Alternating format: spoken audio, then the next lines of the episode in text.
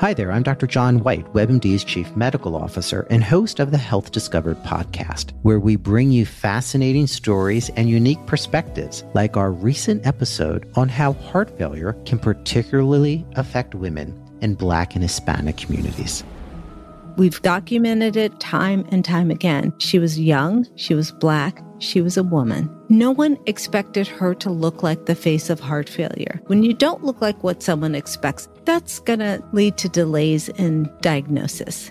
We all have to take this constellation of symptoms, treat it the same each and every time, whether it's a young person, a black person, a woman. If someone presents to me with my heart racing and feeling winded, I need to get an echocardiogram 100% of the time, regardless.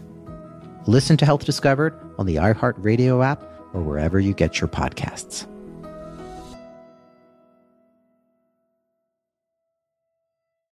Bene, Come agiscono gli psicofarmaci sul nostro cervello, sulla nostra mente? Vi anticipo subito eh, che questo è un video molto divulgativo, anche perché eh, lo stesso titolo è discretamente generico, per cui diverse persone che seguono questo canale potranno trovarlo forse troppo semplice. In realtà lo sto facendo per tutti gli altri che mi hanno chiesto direttamente di spiegare in maniera semplice e comprensibile come agiscono in generale gli psicofarmaci sul nostro cervello. Prima di iniziare mi voglio presentare, sono Valerio Rosso, sono uno psichiatra psichiatra, uno psicoterapeuta e da qualche anno ho deciso di iniziare a divulgare sul web i temi della psichiatria e delle neuroscienze. Per fare questo sto utilizzando vari canali, il mio blog www.valeriorosso.com, questo canale YouTube e il podcast Lo Psiconauta che trovate su iTunes e su Spotify. Per cui se vi interessano la psichiatria e le neuroscienze non dovete fare altro che seguire questo canale e andare a dare un'occhiata agli altri miei canali sul web. Bene, iniziamo subito con la questione degli psicofarmaci. Sugli psicofarmaci se ne sentono dire di tutti i colori. Questo mio parere dipende da varie ragioni. Innanzitutto dal fatto che in passato sono stati usati anche molto male, questo bisogna sottolinearlo,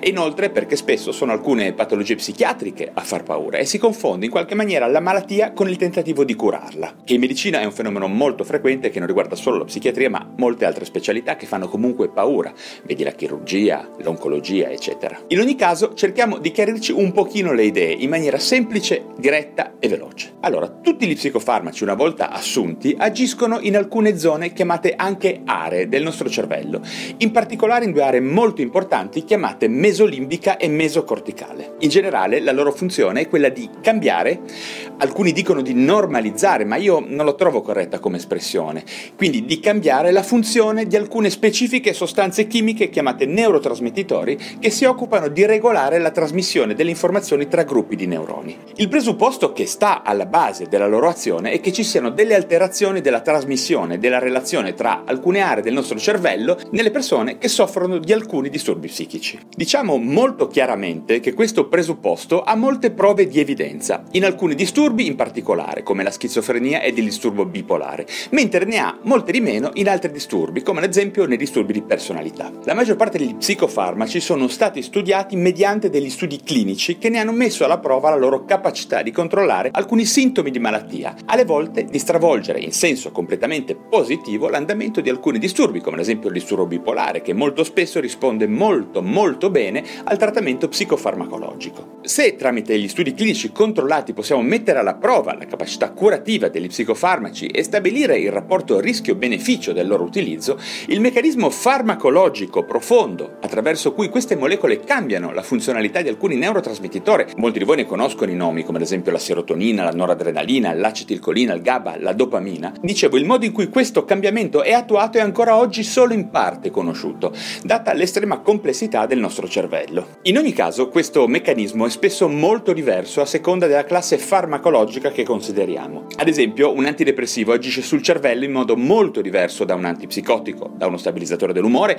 o da un ansiolitico. Inoltre, anche all'interno della stessa classe di farmaci esistono differenze notevoli tra i vari principi attivi. Ad esempio, tra gli stabilizzatori dell'umore, il litio ha un meccanismo d'azione diverso da quello dell'acido valproico o della lamotrigina. Anche gli antidepressivi si dividono in molte classi diverse, SSRI, SNRI, NASSA, triciclici, così come anche gli antipsicotici, atipici, tipici e con profili recettoriali spesso appunto molto molto diversi. Quindi gli psicofarmaci non sono una categoria farmacologica omogenea, al contrario di quello che pensano molte persone, ovvero non sono tutti uguali, allo stesso modo di molte altre classi di farmaci, gli antibiotici, i farmaci per il sistema cardiovascolare, eccetera. È bene ricordare che non è ancora chiaro se gli psicofarmaci abbiano una valenza curativa oppure solo sintomatica. In realtà dipende molto anche dalla patologia di base e anche da come è fatta la persona che li assume. Ad esempio, in alcune persone un ciclo di antidepressivi per trattare ad esempio la depressione, l'ansia o il panico potrebbe risolvere completamente il problema dopo un ciclo di terapia, mentre in altre persone le cose potrebbero non andare così bene ed essere necessari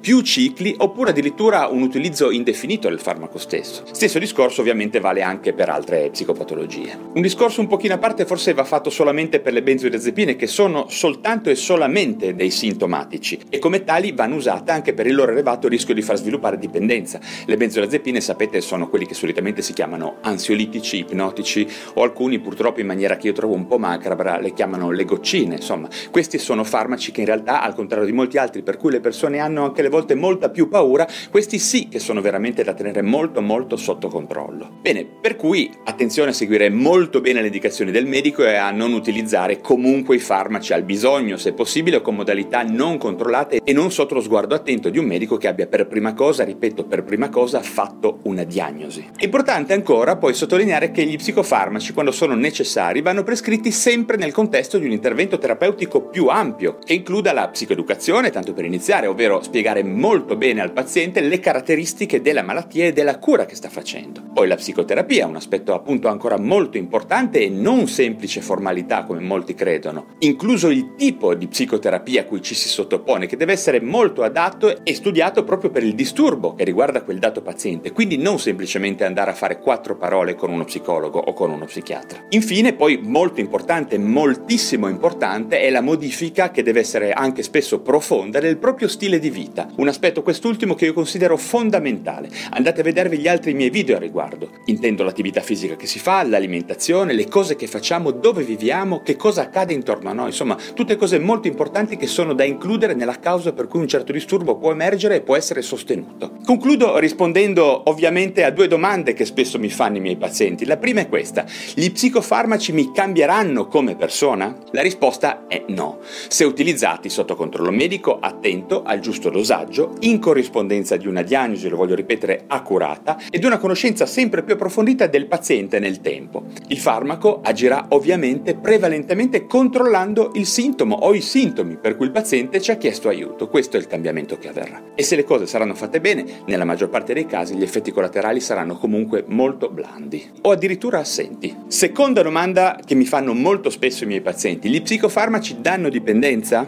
Allora, alcuni sì e molta, come ad esempio quello che ho detto prima, le benzodiazepine, ripeto, i cosiddetti ansiolitici, sonniferi, goccine o simili, che vanno, quando proprio necessario, utilizzate per un periodo di tempo limitato, nell'attesa che altri interventi terapeutici agiscano sul quadro clinico. Altri farmaci, come gli antidepressivi, possono dare alle volte problemi alla loro sospensione, specialmente se brusca, se la persona utilizzava dosaggi elevati o per alcune molecole piuttosto che altre, per cui si è più sensibili in alcuni casi. Dicevo quindi problemi, ma solo per sottogruppi di persone che che difficilmente purtroppo si possono identificare prima. Ma in ogni caso questi problemi di sospensione, che sono momentanei, si minimizzano sempre se lo scalaggio è graduale o addirittura molto graduale come deve essere. Nel caso dei neurolettici, gli antipsicotici, spesso non si hanno quasi mai problemi, sempre che si attui anche in questo caso uno scalaggio graduale alla sospensione. Stessa cosa per gli stabilizzatori dell'umore o per altre molecole. Bene, spero di esservi stato di aiuto e di avervi dato le informazioni di base sugli psicofarmaci in pochi minuti, ma ricordate che su questo canale ci sono moltissimi altri video che vi parlano anche di questo. Vi ringrazio davvero della vostra attenzione, se vi è piaciuto il video datemi un like, se vi interessano la psichiatria e le neuroscienze iscrivetevi a questo canale YouTube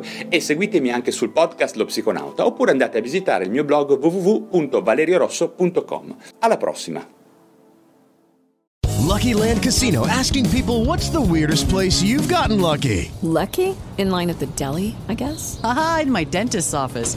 More than once, actually. Do I have to say? Yes, you do. In the car before my kids' PTA meeting. Really? Yes. Excuse me, what's the weirdest place you've gotten lucky? I never win and tell. Well, there you have it. You can get lucky anywhere playing at LuckyLandSlots.com. Play for free right now. Are you feeling lucky? No purchase necessary. Void where prohibited by law. 18 plus. Terms and conditions apply. See website for details.